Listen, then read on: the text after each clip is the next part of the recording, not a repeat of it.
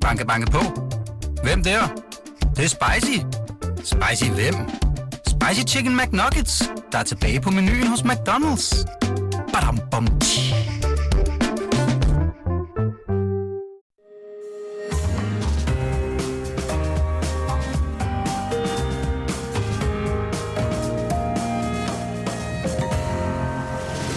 Du lytter til Cordua og Steno. En berlingske podcast med Jarl Kortøj og Torben Steno.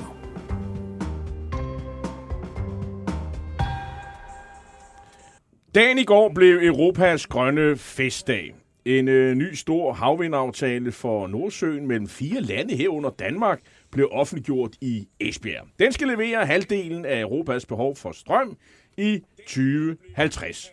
Og dermed medvirke til øh, uafhængighed af russisk olie og, og, og gas. Det lyder helt fantastisk, men hvad siger det kritiske øje i den grønne tænketank Concito? Ja, vi spørger EU-chef Jens Mathias Clausen, når han kommer på besøg i, øh, til sidst i denne første time.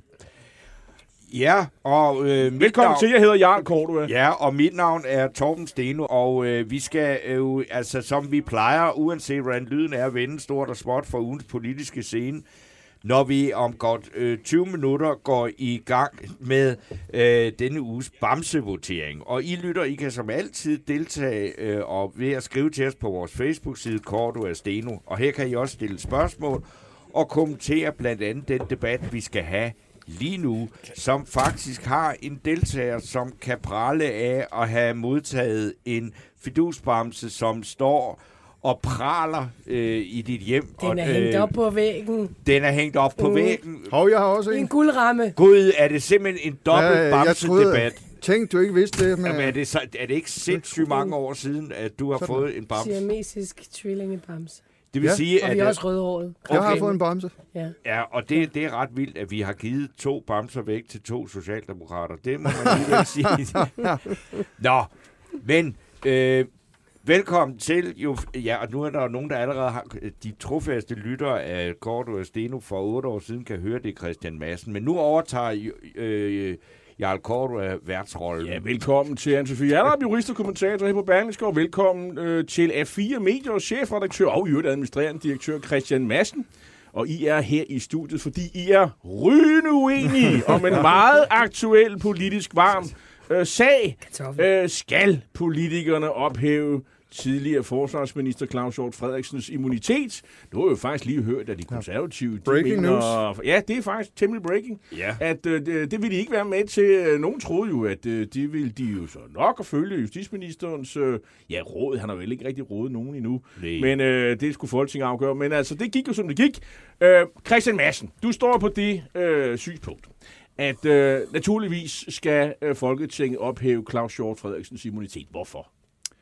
Altså, først og fremmest skal man jo anerkende, det er en helt speciel sag. Fordi normalt ville det jo Jo, være sådan, at øh, man, øh, man ville få fuld indsigt i, hvad det er for et anklageskrift, der ligger mod et folketingsmedlem, før de ophæver den her immunitet, øh, immunitet som man jo rutinemæssigt gør. Vi kender altså Messerschmidt-historien, der har været masser af andre tilfælde øh, gennem tiden. Øh, Øh, det, der er specielt ved den her sag, det er jo, at den drejer sig om nogle øh, dybt fortrolige oplysninger og læk af dem, og øh, sigtelse efter den her meget alvorlige paragraf i strafloven. Og øh, det gør, at man ikke kan fremlægge helt grundlaget.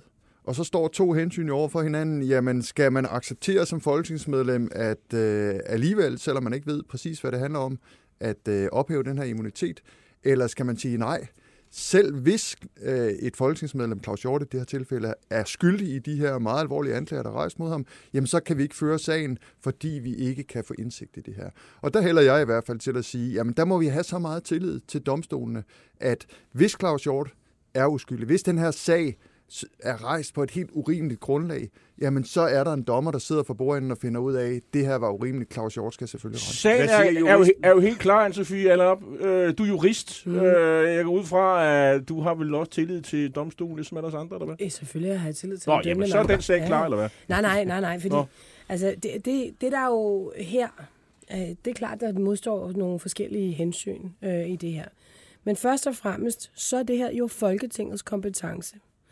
Folketinget har den opgave, at de skal tage stilling til hver enkelt sag, hvis regeringen kommer og siger, at vi vil gerne ophæve et medlems immunitet. Det står i grundloven.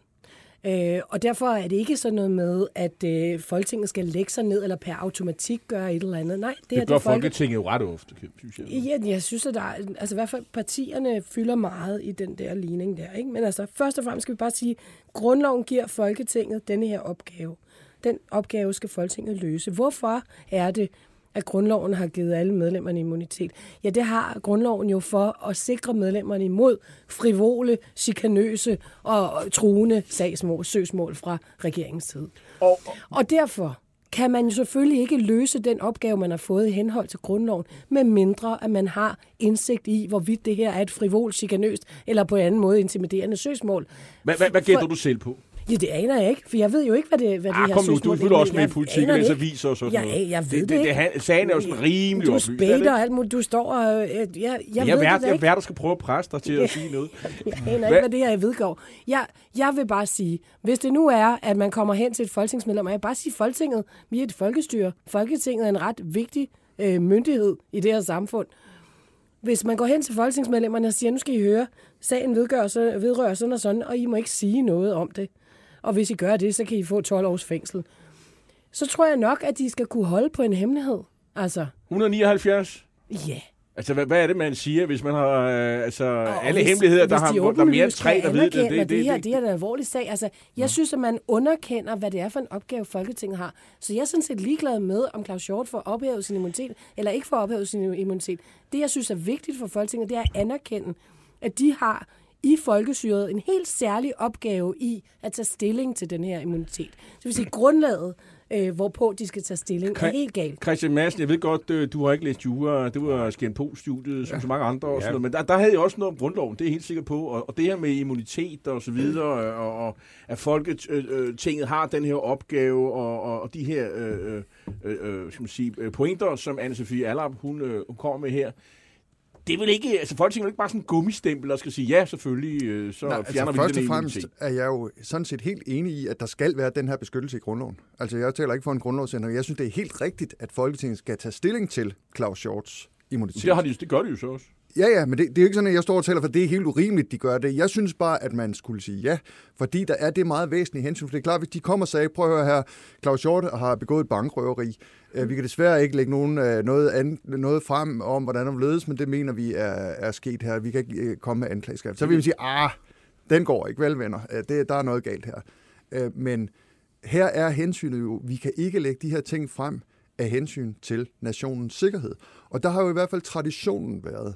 Fordi det er klart, det der, hvad skal vi sige, radikale åbenhedssynspunkt, alle 179 bør kunne høre alt om, hvad Danmark foretager sig af efterretningsmæssige ting.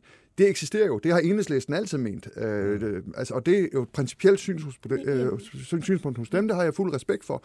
Men der har der jo været en tradition, hvor de fire gamle partier, øh, Så nu er efterhånden er fem. efterhånden fem, hvis du tæller SF med, ikke? Ja, øh, ligesom har stået sammen og sagt, ah, der er nogle ting, vi ligesom må holde i en snævere kreds, og specielt selvfølgelig dengang, at øh, der var nogen i enhedslisten, der havde forbindelser til Sovjetunionen og den slags, men i virkeligheden også senere hen. Der er nogle ting, hvor de regeringsbærende ansvarlige partier lidt står sammen. Og det er det, jeg synes, at bør være et, et vigtigt hensyn her at sige. Regeringen kommer jo ikke og siger, øh, at vi ønsker at sætte øh, Claus Hjort i fængsel, eller noget som helst i den retning. De kommer og siger, prøv at vi er nødt til at føre den her sag, vi kan ikke komme med alle ting. Så I må nu vurdere som folketingsmedlemmer.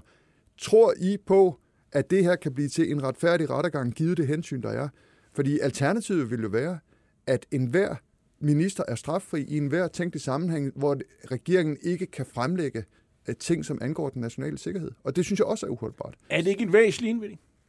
Øh, nej, altså jeg, jeg, jeg synes, at der er i virkeligheden rigtig mange ting her. Altså et er, at øh, man har en sag, som er ministeransvarslovs øh, vedrørende.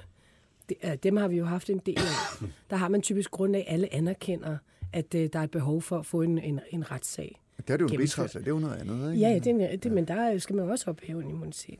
Ja, det gør man jo med Der Støjberg. rejser man jo tiltale. Det er jo klart, det er jo en helt anden Ja, historie. det er en anden ting. Men der er jo tingene jo og ret så har klare, man, ikke? Ja, ja, og så har man så historie, de historiske sager. Jeg mener, at Glistrup han mente, at at skattesagen var politisk. Men derudover, så har det altså været nogle helt andre typer sager. Det har været øh, trafikforseelser, det har været at køre fuld, eller det har været sådan nogle civile sager. Og, og derfor er den her sag helt ekstraordinær. Enig. Den er helt ekstraordinær. Øhm, jeg, jeg er... øh, Altså, jeg, hvis, det, det virker som om, at der er en folk her i, i, i, i debatten, også i, øh, på centralt hold, som tænker, at anklagemyndigheden på en eller anden måde er øh, en instans, man skal have en eller anden andægtighed overfor. Det skal man ikke. Altså, anklagemyndigheden er en del, ligesom politiet er en del af den udøvende magt. Jo, jo, men det er jo Ikke altså en en, del af en, den en, ris, det er en rigsadvokat. Øh, ja. Altså, Ja, ja. altså, det er jo landets højeste myndighed, og, og det, nej, det er jo, nej, nej. det er jo- der jo- står altså ikke nogen over grundloven. Og så er der så... Øh, Nej, oh, nej, men det er dem, der rejser tiltale. Det er jo, altså, det er, er, er, er, har du ikke tillid til rigsadvokat? Øh, Øh, Jo, øh, altså, det har jeg da i, i, i princippet, men jeg har da ikke, jeg har jo I heller princippet? ikke, jamen det har jeg da i princippet, men jeg Er har han i jo- lommen på magthaverne, tror du? Nej, men han er jo en del af den udøvende magt. Hmm. Altså, det er jo lige så vel, hvis du var minkavler, øh, og du sad over for en politimand, der sad med sit berømte action card, ja, så sidder du altså også over for den udøvende magt. Altså, så er det en politimand, og vi har tillid til politiet, ja. men du sidder over for den udøvende magt. Ja, det... Og det gør du altså også, når du har med anklagemyndigheden at gøre. Det er ikke en del af den dømmende magt. Det er ikke en del af domstolene. Øhm, og derfor så virker det altså som om, øh, at, at det er, der er en sådan forvirring omkring, hvem er præcis anklagemyndigheden. Øh, og der tror jeg også måske, at de, at de konservative blev lidt forvirret der i starten. Altså, for det er jo Og de blev klart... simpelthen forvirret. Ja, det tror jeg. Altså, jeg tror, det var, jeg tror, der opstod en forvirring, øh, ikke mindst Der omkring det. hos Søren Pape. Ja, ikke mindst omkring det forhold, at Søren Pape måske ovenikøbet selv havde ansat uh, Rigsadvokaten, øhm, og altså, øh, måske faldt tilbage. Men i han var da justitsminister Er- er- i to år, øh, Christian Madsen. Ja. det er jo det, der egentlig er tankevækkende, at Søren Pape er den eneste, som rigtig har erfaring på det her område i det borgerlige Danmark i øjeblikket, som stadig er aktiv politiker. Øh, altså, hvis vi forregner, øh, hvad hedder han, øh, Søren Gade, som sidder nede i Europaparlamentet, men altså, der sidder jo ikke nogen i Ah, Venstre. Preben Bang Henriksen. Øh, Jo, men øh, Vi jamen, Ham- ham vi kommer vi tilbage Vi til. snakker minister, Ja. Vi taler Ja, ja. justitsminister, Ja, ja. forsvarsminister. Der, altså, du har jo øh, Karl Holst, øh, Peter Christensen, øh, Jensby, alle mulige andre siddende uden for Folketinget, men og, øh, dem har vi sjovt nok ikke hørt noget fra. Folk, der har indsigt i de her ting, der er øh, Søren Pape jo egentlig i anden kategori, fordi han har øh, erfaring som justitsminister. Og det, jeg er jo enig i, at det er en helt ekstraordinær sag, for vi har ikke heldigvis øh, tradition for, at landets tidligere forsvarsminister bliver tiltalt for at lægge, øh, eller søges tiltalt for at lægge statens hemmeligheder. Øh, det plejer de jo at kunne holde på. Det er der så en, der i hvert fald er under anklage for ikke at have kunnet. Og, men vi har jo til gengæld en præcedens for, vi havde for eksempel FE-kommissionen her i, var det forrige efterår, hvor Folketinget jo nedsatte den kommission gennem en særlov, som skulle undersøge, hvad egentlig op og ned på hele det her sagskompleks, uden at kende indholdet af kommissoriet. Det De også- anede Nej, ikke, hvad de stemte om. Ja, simpelthen. Og det kritiserede enhedslisten jo fuldstændig, som de gør i dag. Respekt for deres konsistens. Men hvad sagde Venstre? Hvad sagde Konservative? Hvad sagde alle de borgerlige partier? Ja, det må vi selvfølgelig acceptere, for der er nogle større hensyn. Og hvorfor er det, at man fraviger det hensyn i den her specifikke sag, som Venstre altid har stået for? Men, men, men, men, Fordi at, fordi at der står et medlem og faktisk har det anbringende, at han er under politisk anklage. Og at, at regeringen Ja, han er med. ikke under politisk anklage. Ja, altså det, Det, er, det, det er der, det bliver en lille Jamen, det er jo smule- det, han siger. Det er jo det, han siger. Han siger, Det at han jo. regeringen... Jamen, det gør han jo. Ja. Ja. Altså, at regeringen med det her søgsmål øh, søger at lukke munden på hans kritik af regeringen. Og fordi at det er en sag, som direkte... Altså, nu er vi inde i selve nexus af, hvorfor har medlemmer af Folketinget en immunitet. Fordi at det er så øh, centralt øh, i det spørgsmål, så skal øh, medlemmer af Folketinget selvfølgelig, fordi er de kun er bundet af deres egen overbevisning i øvrigt, Nemlig, og Øh, derfor er det også så helt skal rimeligt, de- hvis de selvfølgelig stemmer for at ophæve hans immunitet, fordi de nu har tillid til, at den her sag har kørt efter alle. Altså, de er kun bundet af deres overbevisning. Ja, ja. Så der er jo ikke Så noget hvis de er, deres overbevisning er blind tillid til regeringen, Nu så skal skal jeg de selvfølgelig lige... stemme for. øh, Tillid til retssystemet måske nærmere. Nej, det er den, der mangler. Der er, altså, det er en øh, vidunderlig diskussion, den her, fordi der er ufattelig mange mennesker, der siger noget om, som ikke har forstand på det, inklusive mig. Øh, fordi jeg kan simpelthen ikke fatte det. Og så er det Martin Gottlob, som er en af vores lyttere her. Og så jeg, det er nok mere end Sofie, der skal svare på det, fordi at, at han skriver, at hvis immuniteten ikke ophæves, kan anklagemyndigheden så ikke bare vente til efter, nal, efter næste valg, hvor Claus Hjort Frederiksen ikke genopstiller. det er jo- og det er jo lige om det lidt, kan jo. Godt, ja, det er snart. Det, kan man, den, Jo. det er en mulig måde at Ja. komme ud af det her på. Ikke? Præcis, jo. Godt. Der er så fik, fordi, altså, og så vil jeg da også sige til dig, øh, Christian Madsen, du er jo ikke jurist, men jeg synes, hver gang der kommer nogen, der siger, at der er virkelig pro- problemer i det her, så er det jurister. Ja. Og Eva- Schmidt, hun er nu lige pludselig blevet nomineret til en fidusbamse på grund af, at hun har også været ude at sige, at det her, det er efter hendes men, altså hun siger, efter min mening, siger hun til Berling, bevæger regeringen sig på kanten af retsstaten. Og, og jeg plejer det ikke at være sådan, når Eva Schmidt siger noget, så klapper vi fandme hælene. Der er rigtig meget i efterretningsarbejde, hvor vi bevæger os på kanten af retsstaten, og en hel del af det er ulovligt til at begynde med. De operationer, FE foretager i udlandet og den type ting, det er jo det, der er hele pointen. Og derfor har der været en vis type politisk opbakning til det her blandt Venstre, Socialdemokratiet, Konservative, Radikale og nu også SF. Fordi det er, altså det er jo ting, hvor man aflytter Altså, altså, udenlandske sige, at have statsborgere. ansvar, eller det er det nu- samme som at nu acceptere kender- et vist niveau af nu ulovlighed. kender vi jo ikke anklagen. Men øh, jeg tror, de fleste øh, er med på, at det handler nok om det her kabel, øh, hvor man har kan tappe oplysninger og har øh, sendt den videre til, til, til USA. Og, og det har tjent øh, Danmark godt. Det har virkelig gjort, at vi kom ind i varmen ind hos amerikanerne. Og, så, og, og det er jo så det, som øh, Claus Short har jo bekræftet, at det fandtes. Det er jo det, der er sket i det interview med Libert, og der har han også, øh, også sagt nogle ting i, øh, i, i, en, øh, i en podcast med Martin Krasnik i- på, på Weekendavisen. Avistid hedder den. Øhm, det, sådan, det er det, der de fleste har analyseret frem til. Det var der, øh, hammeren faldt. Så siger Eva Schmidt, jamen at det, øh, der har været en efterretningschef, Arne Kiel, der er i- tilbage i 2013 med politikken, har, har bekræftet det her samarbejde. Det har han faktisk ikke. Øh, det, det, det, det hviler simpelthen på en misforståelse. At, øh, for det han siger, det er, at de har haft samarbejde, hvor de udveksler oplysninger. Men det er ikke, der var på intet tidspunkt i det interview nævnt noget som helst om et kabelsamarbejde.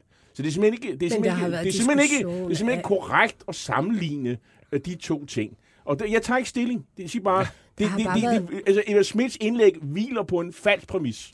Altså, der har bare været politisk diskussion om det, der hed Echelon øh, og, og så videre i årtier. Altså helt tilbage til slutningen af 90'erne. Jo, men nu snakker vi om kabelsamarbejde, Ja, som men- er bekræftet. men- det er det, jeg men- tror er... øh, Det er det, Ja, de men- fleste mener. Det var sgu noget noget, det der. tapning, tapning af data har været øh, under politisk øh, diskussion længe. Og jeg vil ikke tage stilling til, altså jeg aner jo ikke, øh, om det her er, er sagens øh, essens. Jeg skriver i Berlingske i denne her uge, at jeg håber ikke for regeringen, at det er sagens essens. Altså jeg håber, der er mere på øh, Claus Hjort, fordi ellers så er, der, så er der jo i sig selv en kæmpemæssig absurditet i at føre sagen.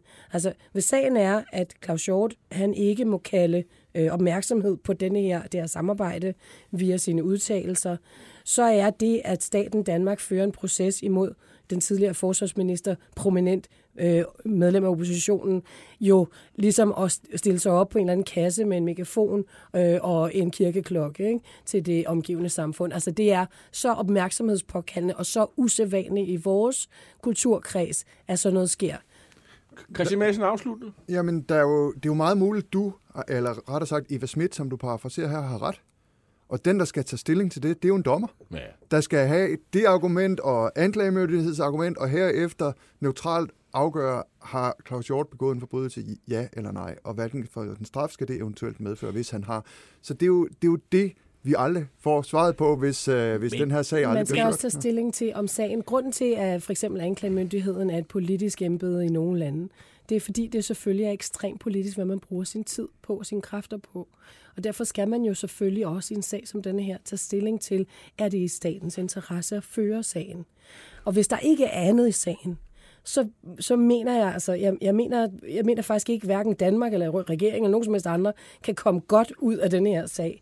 Altså uanset hvad han, han får af straf, og hvad der kommer ud af denne her øh, proces. Her, her til sidst, øh, tror I, øh, hvad gør anklagemyndigheden? Nu ser det ud, som om der er ikke noget flertal. Øh, det, det er simpelthen det, det er taget på nu. Det virker det sådan. Altså, altså han bevarer sin immunitet. Øh, kan Rigsadvokaten kan vel trække den, øh, hvad vil det, halvt års tid, og så, og så, kom, mm. og så kan vi anklage. Claus Hjort. Og det ved vi, det kan godt lade sig gøre, for det er slået fuldstændig fast. Og så kører sagen der. Ved du, jeg tror, det her har jo været en rigtig, i modsætning af, hvad de fleste tror, en irriterende sag for regeringen. Mm. At de pludselig skulle forholde... Altså, der var jo ingen grund til, Claus Hjort er på vej ud. Han er på vej ud i sin, uh, sit politiske efterår, ikke? Med, hvorfor i alverden skulle de køre den her sag? I virkeligheden tror jeg også, der er mange i regeringen, og hvis det her ender med, nå, men de vil ikke ophæve immuniteten, det er der ikke noget at gøre ved, videre til næste dagsordenspunkt, sådan set er ret godt tilfreds med at slippe af med den her uh, historie. Så du tror simpelthen ikke på, at der sker mere?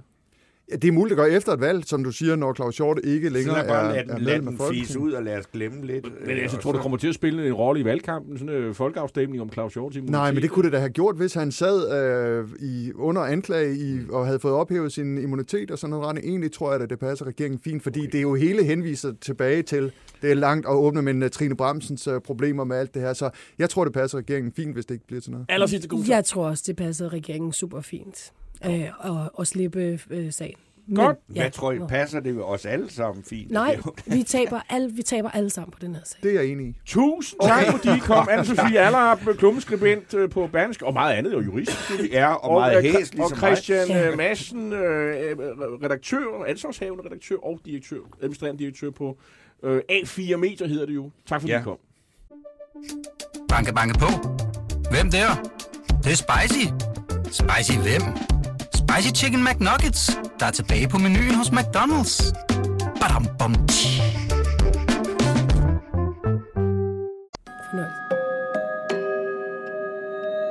Ak, ak, der er godt nok, øh, det vælter ind med Ja, der er- er... begavede, indsigtsfulde kommentarer fra vores øh, lyttere. Vi kan tage på stykke her. Ja. Øh, øh, ja. Øh, Der er det er Henrik Bak Mortensen, øh, en af en god bekendt af mig, venstremand. Øh, det er ikke okay, at en regering bare anlægger sager, hvor efter en borger senere kan blive frikendt. Måske efter mange år, som påpeget Eva Schmidt, er det i denne politiske spørgsmålstegn sag stærkt betænkeligt. Og øh, Undskyld. Ja, og øh, Mogens Havnsø Petersen, en anden, øh, han er socialdemokrat, øh, det står han jo ved, så det er jo ikke nogen hemmelighed, øh, men også et fastlytter. Mm, så er det ikke længere noget, der hedder statshemmeligheder. Statsadvokaten er korrupt, og regeringens forlængede arm, der er ikke tillid til domstolene. Venstre, Konservativ, DF, Nye Borgerlige og Liberal Alliance er ikke partier, der støtter retsstaten. Det er jo selvfølgelig sagt øh, i med et ironisk twist, det kan man jo nok fornemme. Ja. Øh, yes. Jeg synes også lige, at øh, Per Fransen skal nævnes. Han skriver nemlig midt i al den her snak om øh, Claus Hjort. Kan I ikke få et større studie? En indsat i Horserød har mere plads i en enecelle. Det er Det er korrekt. fuldstændig korrekt, men det Pau- viser jo noget om, hvor lidt plads der skal Paul til at lave radio. Rytter skriver, og det er en kommentar til det, jeg siger, Arnkiel bekræfter faktisk, at det drejer sig om data indhentet fra internettet. Ja, det er korrekt, men det er ikke det, der, det er ikke det, Claus Hjort han sagde. Han bekræfter det der kabel. Det er det, det, er det, der, det, han, det, er det, der handler om. Jeg er med på, at man har, han siger i interviewet, at der er, man henter oplysninger øh, om øh, fra internettet, man deler oplysninger. Øh, det er fuldstændig korrekt, men det sagen drejer sig om, det er, at Claus Hjort bekræfter eksistensen af det her kabel, som man tapper på. Og det kan godt være, at du synes, det kan være lige meget, Pau, men, øh, men det er, så vidt jeg ved, eller, nej, jeg ved faktisk ikke rigtig noget, Ligesom- jeg ved det så meget som alle andre, så vidt jeg er orienteret og kan læse mig til, og som folk taler om, diskuterer, så er det det kabel, det er det, der er det springende punkt. Det var i hvert fald efter det, at, øh, at der, øh, skal man sige, at der faldt brand ned i forhold til Claus Hjort.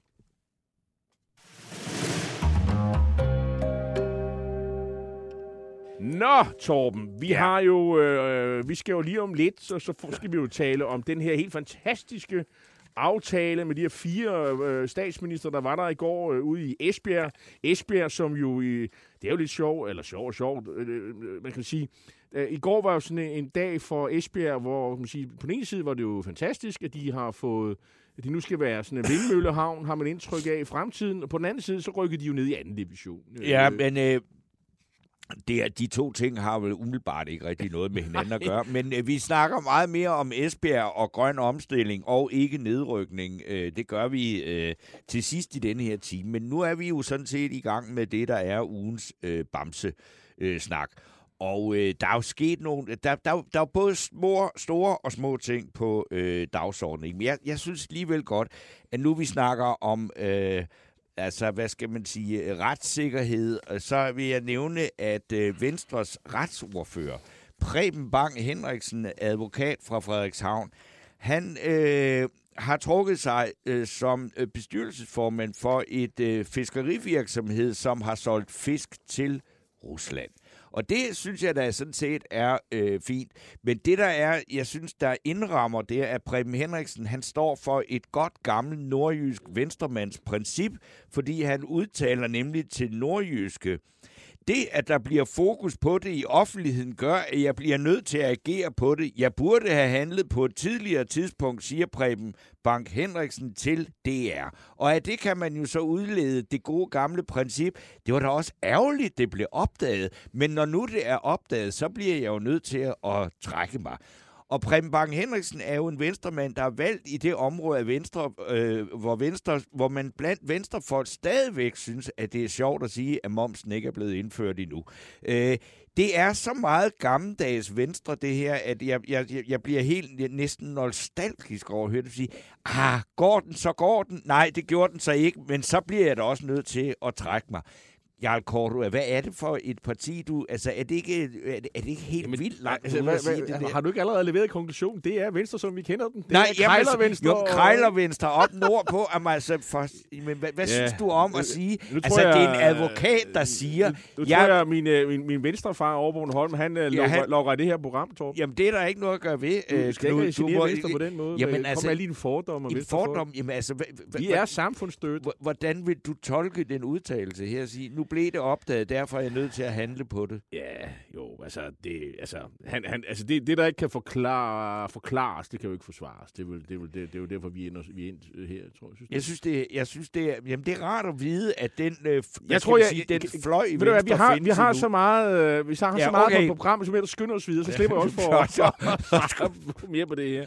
Kristendemokraterne, ja. KD, det som synes jeg også er som, lidt synd. Fordi som, jeg... hvad hedder hun, øh, som hun siger, hvad hedder hun, An, Ilis Isabel Arndt, hun, øh, hun, hun forsøgte så, så godt hun kunne at gøre det mundret og spille levende til KD, som om det var noget, øh, det var noget vi alle sammen gik rundt og sagde det som SF eller ja, DF. KD, eller det siger de jo i Sverige. KD. Ja, jo, ja. men altså... Men altså, det, blev, det kan være først, lige meget nu. Først så strøg ham der Christian Andersen over for Ringkøbing, som er den eneste, ja, som er den eneste, der sådan rigtig kan trække stemmer over i, i Bibelbæltet i Ringkøbing. Ja. Øh, I det gamle Ringkøbing Amt, for at sige det lige ud. Ikke? Hvor, hvor partiet jo stadigvæk er stort, og som øh, deres næstformand sagde, det er næststørste parti i Ringkøbing øh, efter Venstre. Øh, Øh, han, han, han, gad, han vil hellere være familieterapeut. Det, det kan man jo godt forstå. Og alt det der folketingspolitik, det var noget værre noget, og København og Christiansborg, det, det brød han sig ikke om. Det var alt for hårdt for ham. Øh, og, og, så, og så strøg øh, Jens Rode, efter han havde prøvet på at tage et opgør med deres øh, abortposition, øh, som med et sted var en af deres... Øh, øh, grund til at eksistere, øh, det er jo, at de har de her synspunkter omkring øh, abort, som jo de har helt alene. Øhm, og de har også nogle andre synspunkter, men, men det er det, sådan, det mest... Øh, det er derfor, de blev dannet i sin tid tilbage i 70'erne. Så har vi... Øh, men men han, han, han fandt ud af, at det var vist også op ad bakke, så han, han, Ja, han, han er jo stadig medlem, men han genopstiller ikke. Øh, og, og det var deres eneste øh, folketingsmedlem, der også har sørget for at få dem med i forskellige forlig med regeringen. Regeringen har jo gjort, hvad de kunne for at få dem med i landbrugsforlig og andre ting og sådan noget. For ligesom at, det kunne da godt være, at de kommer ind, og så kan man jo bruge dem, øh, hvis, hvis nu øh, øh, de kommer ind i næste valg, så kan man på den måde signalere af, af, af noget, noget bredde og så videre. Det har man jo øh, taget alvorligt og klogt nok, men det kan man jo droppe nu, for det, det, de er færdige. Også fordi at Arndt, hun, hun melder sig helt ud. Det er jo ikke noget med, at hun nedlægger sig formandsposten. Hun melder sig helt ud, og så, og, så, og så skyder hun jo sådan set på baglandet som jeg gætter på, at dem, der har de der mere traditionalistiske synspunkter. Det er... Øh, øh, øh gode kræfter som øh, Karlsmo, Marianne Karlsmose. Som nu er som, blevet forfremmet til formand øh, nærmest mod. af en eller anden grund jo øh, øh, blev en, en, en katastrofe som formand. Hun kunne ikke trække noget som helst. Øh, hun signalerede måske noget af det mere traditionelle. Øh, nu sidder hun med det igen. Så skal hun, hun er jo næstformand og fik, vir, fik ja. først at vide, at hun nu var fungerende formand, øh, på grund af, at hun havde hørt det fra øh, Ritzau og ikke fra Isabella. Det er en fest, der er forbi, det er og det er en fest, der er tilbage. Ja. Den vil kun udspille sig Christ, omkring Hvidebæk Kristendemokraterne øh, er et parti, der eksisterer en lille smule på Bornholm, hvor de sidder i regionsrådet. Øh, Bjarne Hartog Kirkegaard Øh, det har det i hvert fald gjort. Tror han, ja, jeg tror, han, han kom ind sidste gang også. Øh, og så er det sådan, øh, og så er det Vestjylland og lidt i Nordjylland, så, og, og, og Niks Vej. Men jeg synes jo, det er lidt... Altså, jeg må indrømme, jeg havde et lille politisk crush på hende der, Isabella Arendt, og jeg tænkte mig som sådan øh, borgerlig hjemløs, jeg kunne sgu godt overveje men, øh, at stemme der. Yeah. Øh, også fordi jeg synes, det var meget forfriskende med nogle øh, borgerlige, der gik ind for atomkraft. Øh, og, øh, og, altså, det, det var, jeg synes, hun faktisk gjorde det meget godt. Men der er jo bare ikke noget at sige med.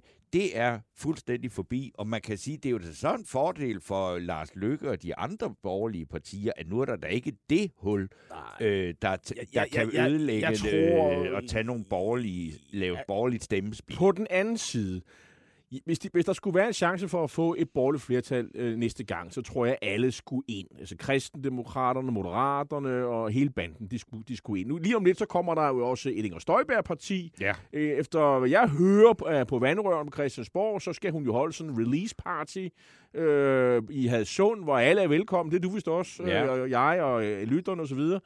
Og, øh, og, i, og så gætter man på, eller det er i hvert fald det, man hører, at så vil øh, man øh, herefter øh, danne et parti, øh, hvor, hvor også de der øh, gæs og gaser, øh, de går med. Og, øh, og nu er vi jo på rygtebasis, øh, men Tusinddal, øh, Storebror Tusinddal og Peter Skåre, de er også med i den bande. Og det, det, det kan man selvfølgelig ikke få bekræftet i dag, men det er det, man taler om på Christiansborg, øh, at det er den vej, det går. Så der kommer et, et, et, et parti, øh, endnu et parti på højrefløjen, og det bliver spændende at følge med. Så har vi Ja, også noget, og, og, og også der er kommentatorer noget at snakke om i ikke juni spørge, måned. har, du øh, hørt nogle rygter om, hvad sådan et parti det hedder? Nej, øh, forløbet hedder det jo gæs og gaser, men det, det, det Jamen, det kan det vel ikke, men det, men det er jo i hvert fald ikke. noget med, at de er rundet af den jyske muld. nye højre eller et eller andet, jeg ved det Jamen, ikke. det, jysk muld, synes ja, jeg, det skulle muld, hedde. jysk muld, glimrende. Jamen, jeg tror, Jeg kan slet ikke forstå, hvorfor de skal stille op på Sjælland. Øh, Øh, jeg kunne godt tænke mig at kommentere det, der lige er sket her i dag. Søren Pape. ja, jeg, jeg, må, jeg må sige, øh, jeg, jeg har faktisk ikke rigtig nogen holdning, fordi jeg, jeg synes, der er gode argumenter, både for det der med, med Claus Short, øh, øh, at tage immuniteten fra ham, og så øh, at rejse den der sag. Altså, jeg, ved, jeg, jeg er faktisk ret glad for, at det ikke er mig, der sidder i Folketinget, skal træffe den beslutning, for jeg, jeg synes, det er enormt svært. Øh, der er rigtig gode argumenter for. Men Søren Pape, han er partileder for det konservative Folkeparti. Og jeg kan ikke forstå, at man om mandagen gå ud og signalere, at man har tænkt sig at stemme for at fjerne øh, hans immunitet. Og nu står vi her torsdag efter et gruppemøde, hvor, han, hvor, hvor partiet er ind på det modsatte.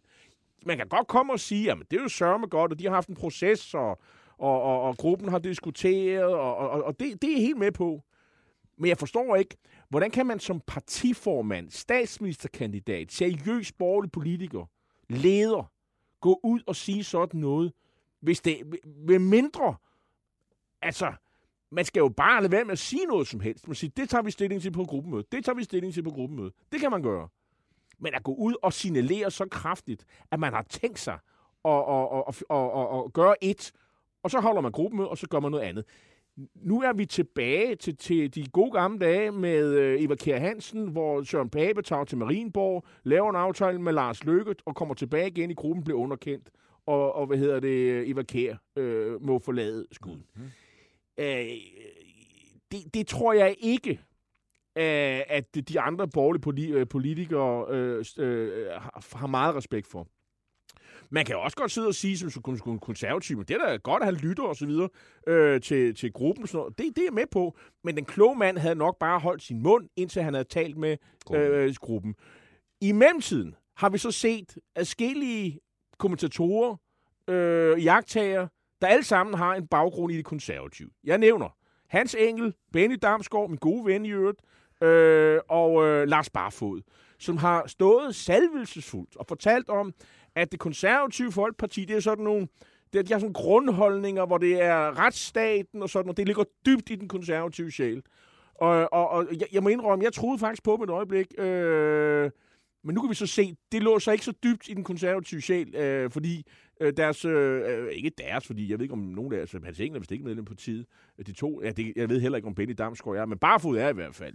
Men i hvert fald den konservative øh, partiformer, han er altså ind et andet sted, end nogle af de her jagttager var meget sikker på i går, øh, at øh, det var sådan, det ville Den ende. tidligere justitsminister, Jamen, altså, og, Ja. og, det, og det kan godt være, og jeg tror faktisk, de herrer her, som vi har, lige har nævnt, at de alle sammen er, er folk, der, har, der kender den konservative sjæl. Det er jeg ikke i tvivl om.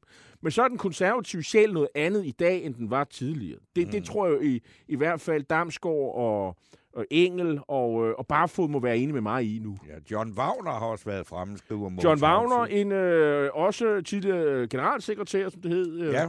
Det hed partisekretær for det Den- konservative folkeparti under Poul Slytter. Det, er- det er da også muligt, at Slytter han roterer sin grav. Hvad ved jeg? Nu får Nej, vi men øh, det, det kommer vi jo nok ikke øh, nærmere. Nu må vi se, hvad, der, hvad de næste par dage bringer med det her. Men øh, vi er jo altså ikke øh, kommet rigtig i mål med øh, øh, fidusbamsen, og der Men er... jeg, har faktisk et, øh, et forslag. Ja, du skal skynde dig at nominere nu, fordi... Jeg, jeg vil godt for, nominere en venstremand, øh, Peter, øh, hvad hedder han, Michael Åstrup Jensen, udenrigsordfører for Venstre. Jeg, Michael Åstrup Jensen, synes jeg altid har kendetegnet ved, at øh, hvis der er et eller andet, der kunne gå til Randers, øh, og et eller andet til Jylland, øh, som gavner ham og hans valgkreds, så var han for det.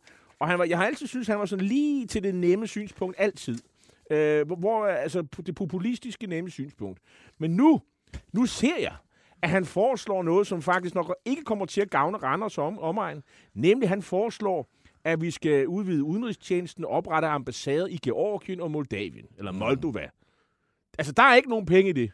Det, det. Der er simpelthen ingen penge i det. Det er ren tilsætning. Men politisk, udenrigspolitisk er det sikkert meget fornuftigt. Jeg det synes, synes jeg er et glimrende forslag. Så, så dermed har du nomineret ja, Michael det Åstrup til Finusbar. Jeg vil bare lige sige i den forbindelse, at Michael Åstrup, hvis der er nogen, der sådan har glemt lidt, hvem han egentlig er, så var det også ham, der tog øh, på arbejdsferie i Dubai midt under corona, og øh, havde lidt svært ved at forklare, hvad det var for en afsindig vigtig samtale, han skulle ned og føre midt under corona i dette, øh, synes jeg, på alle mulige måder frastødende øh, land, øh, Dubai.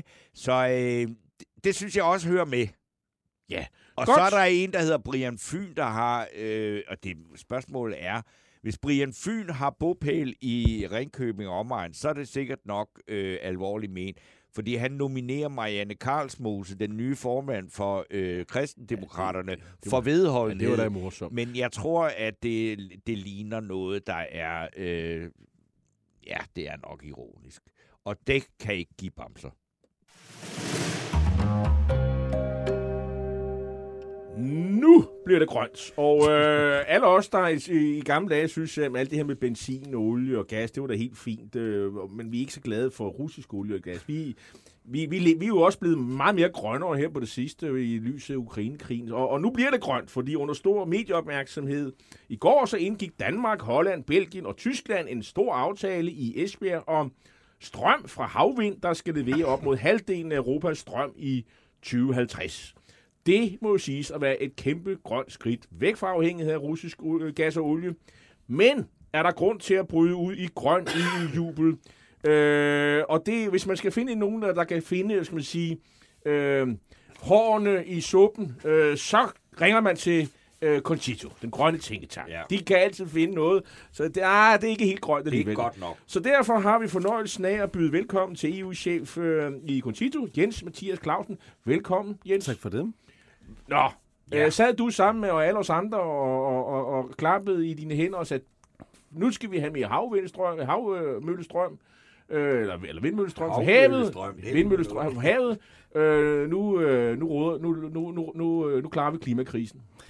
Altså, det er jo et super godt initiativ altså for Danmark øh, endelig at få samlet kredsen. Der er det første gang, Schulz var i, i Norden også, øh, så det var, det var fint, man kan få... Scholz, Ja, ja. selvfølgelig. Der. ja. Så man kan få løftet op på, på højeste niveau, øhm, og det er jo fint, man snakker om de 150 giga, gigawatt i, øh, i 2050. Men det, der ligesom betyder noget for os, det er, hvad man gør med på den korte bane. Også du, du nævner Rusland og Ukraine og sådan noget. Og hvis vi skal være uafhængige af russiske fossile brændsler, så er det jo også de næste, de næste 10 år, der særligt rykker noget. Og der var det godt at se også, at man havde et mål på 2030 også inkluderet på 65 gigawatt. Måske lige nævne, at det ikke er halvdelen af Europas øh, øh elforbrug, der, der, der vil komme fra det i 2050. Det, det er halvdelen af det, kommissionen lægger op til, at der skal komme fra havvind øh, som, som, som kan komme derfra. Ikke? Der kommer også til at være sindssygt meget for, øh, for sol og for, for landvind og for andre typer formentlig også. Øh, så det er stadigvæk ambitiøst, øh, men i virkeligheden er der måske plads til endnu mere. Men det er, det er et rigtig godt mål til at starte med. Men altså alle, der har, hvad skal man sige, grønne dagsordner, som, som øh, oven i købet, som du har dit arbejde, altså de vil jo altid sige lige meget, hvad der lykkes, så er det ikke godt nok. Mm. Er, det, er det også sådan, du har her, eller, eller er det her en øh, epokegørende aftale, der viser, at EU er et øh, virkelig, øh, hvad skal man sige, potent instrument i forhold til en langsigtet grøn omstilling. Man kan sige, lige det her var jo sådan set ikke et EU-initiativ. Øh, så, så det er klart, det, det, det, var, det var de Men fire der var, også, sammen. der var også folk i Bruxelles, der var glade i går. Ikke? Det var der absolut, og det, det jeg fulgt meget også som EU-chef, det var også den kæmpe store udmelding, der var for EU-kommissionen, den nye Repower EU-plan for, hvordan EU så skal blive uafhængig af Ja. russiske fossile brændsler senest 2027.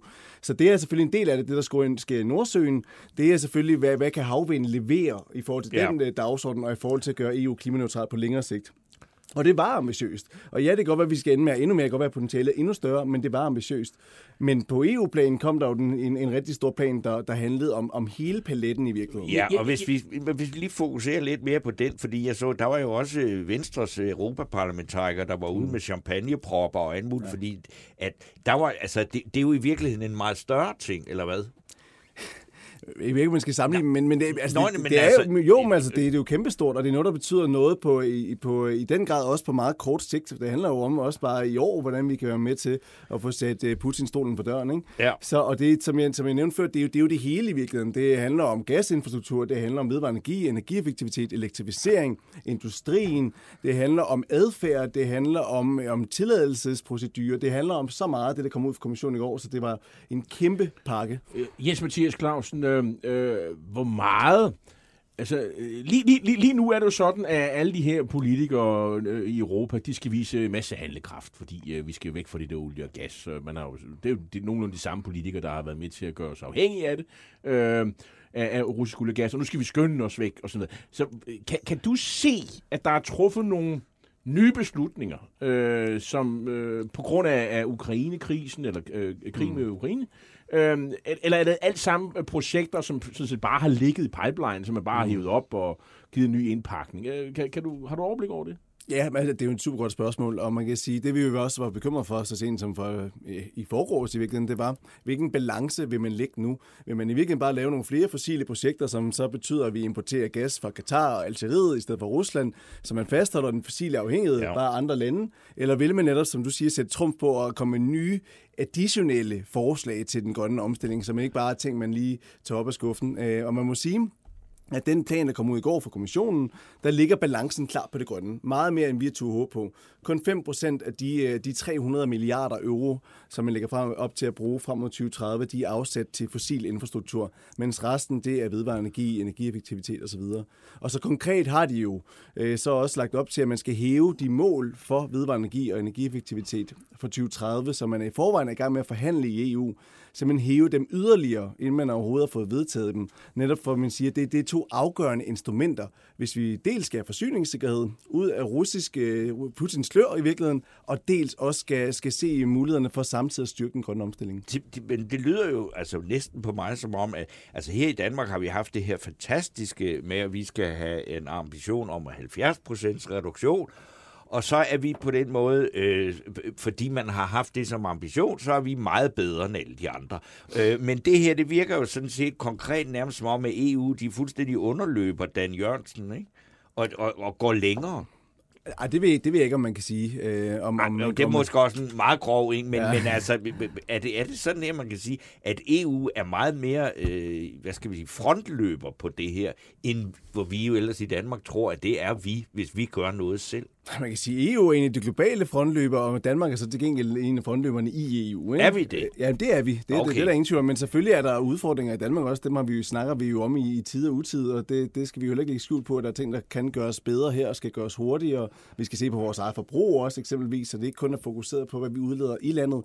Men inden for EU, er der jo ingen tvivl om, det er Danmark, der er med til at også at sætte den, den grønne linje. Og altså, det, det er 2030-mål, øh, som, som det store klimamål, kommissionen øh, kom med, og som blev vedtaget, de der 55 procent drivhusgasreduktioner i 2030. Det var jo noget, Danmark var, var rimelig afgørende i forhold til at få, fordi man samlede en alliance af lande, der kunne presse på for det. Så altså, jeg synes, man spiller den rigtige rolle i EU. Jeg skal lige høre, kan du, kan du ikke prøve at beskrive det her projekt øh, sådan lidt mere i, i konkret? Altså, er, det, er det noget med at knalde en masse øh, havvindmøller op øh, ude i Nordsøen? Og vi har jo en lidt længere kyst, end, øh, end, end Belgien har, meget bekendt. Øh, Hollænderne har, har også en pænt lang kyst. Tyskerne faktisk ikke så meget. Øh, Øh, er, det, er det bare det, eller skal man lave sådan nogle øer, hist og pist, eller hvad, hvordan kan, man, kan du prøve at forklare det? Man kan sige, det er jo stadigvæk lidt på det tidlige stadie. Der, der kommer nu nogle konkrete samarbejdsaftaler med de lande, der, der var med i går, så man skal se på, hvad man kan gøre det mere specifikt. De lande, der var med, de lover også, at de vil være en del af Energiøs-projektet, øh, og man skal se på, om man skal have flere energiøer derude. Øh, det har måske lidt længere løbetid, for det er jo nogle kæmpe øh, infrastrukturprojekter, men jo også, hvad man kan samarbejde i forhold til at, at simpelthen knalde nogle almindelige havvindmøller går op. Øh, hvor konkret vi nu kan sige det er, det, det, det er lidt mere uklart, ikke? Men det man også siger, det er, at man begynder at samarbejde om eksempelvis, øh, hvordan man giver nogle tilladelser, der går markant hurtigere. Det er jo det, I sikkert også har hørt om, at det nogle gange kan tage op til 8-10 år, før du overhovedet får tilladelse til en havvindmøllepark, når du først har planlagt den. Og det kan vi ikke, ja, præcis, og det kan vi jo ikke vente på. Øhm, så det har man fokus på for, øh, på Nordsjøtopsmødet i går, men det har man også for kommissionen i det forsæt, de kom ud med. Så det spiller i virkeligheden ret godt sammen. Okay, der er, altså nu, det er en kommentar fra en lytter, dem skal mm. vi også øh, jo læse op, og det er Lars Holmgaard Bak, han skriver, når politikere, politikere som klimaministeren og andre i Esbjerg i går udråber deres egne aftaler og gerninger til historiske, er der alt mulig grund til at være på vagt. For det er altså kun eftertiden, der kan bedømme, hvorvidt et tiltag er historisk eller et flop. Men har politikerne først udråbt deres egne idéer til historiske, og det sker tit i klimaets navn, er de ofte villige til at realisere dem, koste hvad det vil, uanset om, det, om, om eftertiden måtte vise, at der var bedre eller andre løsninger. Ellers vil det være for stort et prestigetab, når man først har udråbt en aftale som historisk. Er der ikke noget rigtigt i det her? Det, det, det, det, det er jo svært at sige, ja, det, det er jamen, det, vi kan jo ikke... Ja, vi men, men kan... man kan sige, hvis, hvis vi skal spille med på den der, de der præmisser, så kan man måske sige, at de der energiøer har ja. været et kæmpestort prestigeprojekt for regeringen. Og nu man har brugt rigtig meget tid på.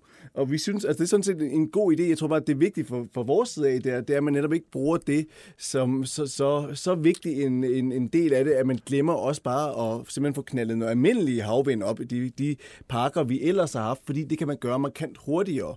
Så i forhold til det, han siger, så tror jeg også, pointen er, at man skal huske også, som politikere, også at være pragmatiske i forhold til de muligheder, der, der ellers er, og i forhold til de ting, der går hurtigt, og ikke kun stiger sig blind på de diskuterer øh, ja. global klimakrise mm. og sådan noget, ikke? så er vi jo nogen, øh, der, der sådan hænger vores hat lidt på. Jamen, der må komme nogle teknologiske løsninger, der skal redde os, og de teknologiske løsninger, øh, de skal så også være drevet af en form for kapitalisme, sådan så dem, der finder dem, tjener kassen på dem. Ikke? Mm. Og der, der er vind jo ikke sådan lige frem det, der altså, sådan har, det er jo ikke noget, der udvikler sig voldsomt meget teknologisk, eller er det? Og du har set et markant prisfald. Øh, ikke bare på, på vindmølle generelt, men også i forhold til havvind. Øh, så der sker rigtig meget, både på møllefronten, simpelthen størrelsen og hvordan de fungerer, men, men også i forhold til, hvor hurtige og gode man er til at få sat dem op og alt sådan noget. Så derfor faktisk, altså hvis du ser på prisudviklingen, så er der sket sindssygt meget de sidste 10-15 år. Så du sover øh, roligt, og du er meget nej, yngre nej, jeg sover, jeg sover ikke roligt om natten, men det er jo også fordi, og det er jo der, hvor klimaudfordringen er anderledes end så mange andre udfordringer. Hvis man kunne snakke om fattigdom og verden og sige, okay, vi har fået 10 millioner øh, ud af fattigdom, så kan man måske glæde sig over det og sige, okay, det er ikke nok, men i mindste er vi kommet, kommet længere i år, end vi var sidste år. Ja. Sådan er det jo ikke helt på klimafronten, fordi vi samtidig har et ur, der tigger i baggrunden, og, og på et eller andet tidspunkt, øh, IPCC, FN's klimapanel, siger i starten af 2030'erne, det vil sige om 10 år fra nu, hvis vi ikke får rykket langt, langt, langt, langt hurtigere, end vi gør lige nu, men så har vi i en effekt de facto simpelthen skudt forbi det halvanden graders mål, man blev enige om i, øh, i Paris-aftalen, selvom det går rigtig hurtigt. Så det er det, udfordringen er. Vi kan ikke, kun, vi kan ikke bare stå og glæde os og klappe os selv på skuldrene over de små fremskridt, der sker, fordi at vi skal rykke på det hele samtidig. Fordi men, ellers så låser vi os fast i en fremtid. Men, og det er, du jo, det er jo dit ja. arbejde at, at, ja, sørge for, at nu må, I må ikke sidde og hvile på lavbærene. Men, men, men, men, men, vi andre kan jo også prøve sådan at kigge lidt på, hvordan har verden udviklede sig historisk, mm. og, og, og, og det er jo gået op for alle. Alle har jo købt præmissen. Vi kan jo se ting, mm. altså der investeres jo enorme beløb i det her, og, vi kan jo, og du har allerede lige beskrevet, øh, altså sådan en vindmølle, som, som tvindfolkene de er øh, sat op Ja, i der skete noget 70'erne, siden. og, og, Ja, og så det, der sker nu. I dag er det jo big business, ikke? Og... Øh, hvor, hvor, hvor kineserne vil være verdensførende, og vi vil i øvrigt holde kineserne ud, fordi vi, det vil vi også. Øh, og de skal være for, det her det er øh, essentiel infrastruktur. Men en, en ting, mm. som jeg har set på, øh, som er en barriere, og nu ved jeg godt, du er EU-chef, og ikke sådan øh, teknisk, øh, men, men det er jo det her med elnettet. Altså, vi kan ja. jo alle sammen godt ja. smide sådan en, øh, en vindmølle øh, op, og, og ja, hvis vi får lov af kommunen selvfølgelig. Og, og vi kan også smide sådan noget øh, øh, solceller, det kommer jo også til at, at betyde, man kan forstå på Ursu- Ursula von der Leyen, at alt nybyggeri her om lidt, det skal have øh, solceller på taget, og i hvert fald hvis det er offentligt. Øh, og måske også noget af det gamle kunne, kunne, kunne have nogle solceller. Der er jo masser af øh, tage rundt omkring, hvor man kunne smække nogle solceller op. Men det energi, det skal jo ledes hen til det, der skal forbruges. Og, øh, og alle de her vindmøller, de står ude på havet i Vestjylland, hvor det blæser dejligt, men de skal bruges i, populært sagt, trekantsområder, København, måske Odense. Og det skal ledes hele vejen hen. Og vi har simpelthen ikke øh, et transmissionsnet, der, der matcher det. Det er jo gigantiske investeringer, som står ude. og Og det er et kæmpe problem, og det er faktisk også noget, der blev afsat. Jeg tror, cirka 30 milliarder euro blev der afsat til det i går i pakken for EU, netop til at forbedre elnettet. Og det kom så lige med. Jo. Øh, det 30 kom lige med milliarder til 30 milliarder er euro. slags penge. euro. Så Altså, det kan man det gange en med slags 7,5. penge, Det ikke? kan man gange med 7,5. Men, men, men ja. jo slet ikke nok, og du har fuldstændig ret. Altså, det er jo en fuldstændig afgørende del af det. Fordi det nytter jo ikke noget, at vi har en masse møller, der står og snorer derude, hvis vi ikke kan få elen derhen, når vi skal bruge den. Øh, og det, det er klart, i Danmark, ja, der har vi problemer med elnettet, som ikke er tidsvarende i forhold til, hvor meget el vi skal have i systemet, samtidig når vi begynder at elektrificere endnu mere, end vi gør nu. Altså flere elbiler, flere varmepumper og alt sådan noget. Så det danske elnet er ikke tidsvarende, men det ser langt værre ud andre steder i Europa. Og Nævn, ikke- nævn, nævn nogle eksempler, så vi har... Jamen præcis, men, men det vil jeg meget gerne gøre, og det er jo netop apropos, apropos øh, topmødet i går, ikke? Altså Tyskland er jo et kæmpe problem. Du har, du har en kæmpe flaskehals i, i Nordtyskland, så det kan godt være, at vi kan få en masse freedom energy, som de kalder det, til Nordtyskland øh, ude fra, fra Nordsøen. Men hvis du så ikke kan få det længere ned i Tyskland til, til de der sorte Bayern. huller, som man kan kalde dem, Bayern, hvor der er Ja, til. Ruhrdistriktet og sådan noget, ikke? øh, fordi der simpelthen ikke er noget elnet, der kan gå derned, og så, så får du sådan nogle lommer, hvor det er bare fossile brændsler, der styrer det hele stadigvæk. Men så er vi jo på en eller anden måde lige vidt. Så det er en afgørende del af det, det er, at man får lavet nogle aftaler for, hvordan får vi forbedret hele Europas øh, energinet. Også fordi, der er jo også, som, som jeg ofte hører, der er jo tidspunkter, hvor, hvor, hvor vinden ikke øh, Blæser, blæser ja. og så videre. Men der vil jo altid et eller andet sted i Europa, hvor vinden enten blæser, eller solen skinner og sådan noget. Og der er det jo afgørende, at vi så har den fleksibilitet, Altså, så kan vi få, få øh, ved det, øh, solstrøm fra, fra Sydeuropa, når hvis vi ikke har nok heroppe og sådan noget. Det er den der, den der, øh, øh, de der forbindelser, der er afgørende for, at vi får den nødvendige fleksibilitet, når vi på et tidspunkt får et net, der er baseret på rigtig meget vedvarende energi. Der er lige en øh, lytter her, Per Fransen, der skriver, Energinet har lige lavet en rammeaftale på cirka 400 millioner med Covi om at opgradere hovedelnettet og transfo ej, det- må det være. Ikke trafo, men transfostationer, så der sker lidt. Ja, øh, det er fuldstændig øh, kryptonit for mig, det her, men altså, det er sikkert rigtigt. Øh, Der, der sker lidt, men problemet er lige nu, at rent lovgivningsmæssigt, så, så, så, så må de først for alvor begynde at rykke på det i forhold til nettet, når efterspørgselen er der. Og det er jo Nå. det grundlæggende problem, det er jo, hvis vi er nødt til at forberede os på, at efterspørgselen kommer. Vi ved, at den kommer. Vi ved, at udbuddet kommer af, af, af ved det grønne strøm. Så skal vi også begynde at bygge elnettet klar til det nu. Men Jens Mathias Clausen, nu du er her, og, og der måske ligger noget ud over, hvad du egentlig har beføjelser til fra øh, Concito. Men altså, jeg læste en, øh, altså, fordi du siger, at der sker nogle ting, der er, det, det går fremad, der er både teknologispring, og der er investeringer og alt det der, men vi er jo slet, slet ikke derhen, hvor sådan nogen, som du gerne vil have, vi skal være. Så det, du truer med, det er vel også alle mulige begrænsninger og sanktioner mod folk, der forbruger for meget, og sådan noget. Og jeg læste en øh, kvinde, jeg kan ikke huske, hvad hun skrev, der havde skrevet en kronik om, at man skulle ind, simpelthen indføre, at vi for eksempel som danske borgere kun har ret til to flyrejser om året. Ja, den der form for kvotetilgang. Det der Ja. også været snak om tidligere, at du har så så mange CO2, øh, ton, ton CO2, som ja, du så per kan bruge. ikke? person, du kan bruge. Ikke? Øhm, nej, men altså, vi, vi advokerer ikke for nogen... For nogen Nej, altså, jeg spørger dig bare. Ja, ja, præcis. altså, jeg tror, men det er klart, incitamentstrukturen for, for almindelige mennesker skal jo også være på plads. Det er jo sådan også det, økonomerne elsker, ikke? At, uh, at du, du betaler for eksternaliteterne. Ikke? Så hvis, hvis du eksempelvis spiser en stor bøf, jamen, så bør der også være en eller anden prismæssig sammenhæng med, hvor meget det så skader det, det Ja. fælles gode, som er klimaet. Noget. Ikke? Ja, men, øhm, Øhm. men så kan de da bare indføre, så tager vi til Hamburg eller til, hvad hedder det, Malmø. Men det er Tager klart, fly- ja, fly, ja. flyet, altså det er jo det. Altså, det er der jo nogen af os, der vil gøre. Jamen, det er ikke alle, der gider det, hvis de skal have en onsdagsbøf lige og tage flyet til Hamburg, trods alt. Nej, nej, nej, nej, nej, men hvis vi skal længere ud i verden, det er det, Ja, ja, det, er ja, det, jeg mener. Men det er klart, men det, altså, det skal jo så vidt muligt altid indføre sådan nogle ting og, og lave sådan nogle incitamenter på så højt muligt plan, du kan. Så eksempel EU, det er også derfor, de kommer nu med en plan i forhold til adfærdsændringer. Og det handler så primært om olie og gas, fordi det handler om Rusland, hvor der måske, tror jeg, også er en stor del af befolkningen, der faktisk er villige til netop at skrue ned for varme og alt sådan noget øh, for at gøre det. Så jeg tror, adfærdsdelen er også en vigtig del af det. Det er offrenes tid. Tusind tak, fordi du kom, øh, EU-chef fra Concito, Jens Mathias Clausen. Det var så lidt. en fornøjelse. Torben Steno. Øhm, vi er jo ikke i mål med fordusbamsen. Nej, det er men, vi nemlig øh, ikke. Men vi, og vi skal holde en lille pause selvfølgelig. Og, Ja. hvad, og hvad er det, vi skal... Ja, altså jeg vil så sige, altså efter pausen, det kan jeg lige nå at sige, øh, så er vi tilbage øh, med øh, det, den tematik, der er jo, altså NATO er jo på alles øh, læber og øh, bevidsthed i øjeblikket, og nu er der de her tyrkere, kunne hjælpe Kro- Kroatien, som udviser en modstand mod, at Finland og Sverige bliver optaget i NATO. Det taler vi om. Og vi skal, øh, tage, med vi, skal også, Korsbo. vi skal også tale om Schweiz, faktisk. Ja, at, de, og... til, øh, at de tilnærmer sig NATO. Det er og- også meget, altså det er næsten vildere end en svær. Altså Schweiz, må man bare tænke, dem som aldrig har ville have noget som helst med andre end sig selv Så at skal gøre. vi øh, tale øh, Belfast, hvad der foregår Ja, i så- Nordjylland med Sofie Rasmussen. Rasmussen. Det skal vi nemlig, fordi der, er- altså, det er meget indviklet, men det, det er også derfor, at vi er, det er godt, vi har hende at snakke med om, fordi hun har sat sig virkelig grundigt ind i det komplicerede politiske klima, der er i øh, Nordjylland. Og så skal vi til, også tale om... Øh, det, det er jo sådan, at Macron og, og Olaf Scholz, de ligger og ringer til Putin hele tiden. Ja. Og så til, hvad, hvad, hvad, hvad skal du have for at stoppe det ballade? Ja. Hvad, hvad, hvilke dele af Ukraine skal du have? Og det og, øh, brødre Johannes Vamberg, som er jo dansk journalist og historiker, der har været bosat i, i Kiev lige indtil krigen brød ud. Øh, han kommer her på besøg, og han er meget ja, bekymret over og, den og, og man kan udvikling. sige, øh, altså ty- tyskerne og franskmændene benægter det, at, det, at de sidder og handler med ham på den måde, men altså det, øh, der, der er, han, han prøver at beskrive det som de politiske øh, vinde i, i, i Ukraine. Og indtil da, så lytter vi til Sofie Rasmussens mand. Han hedder Joby Fox og er nordirer.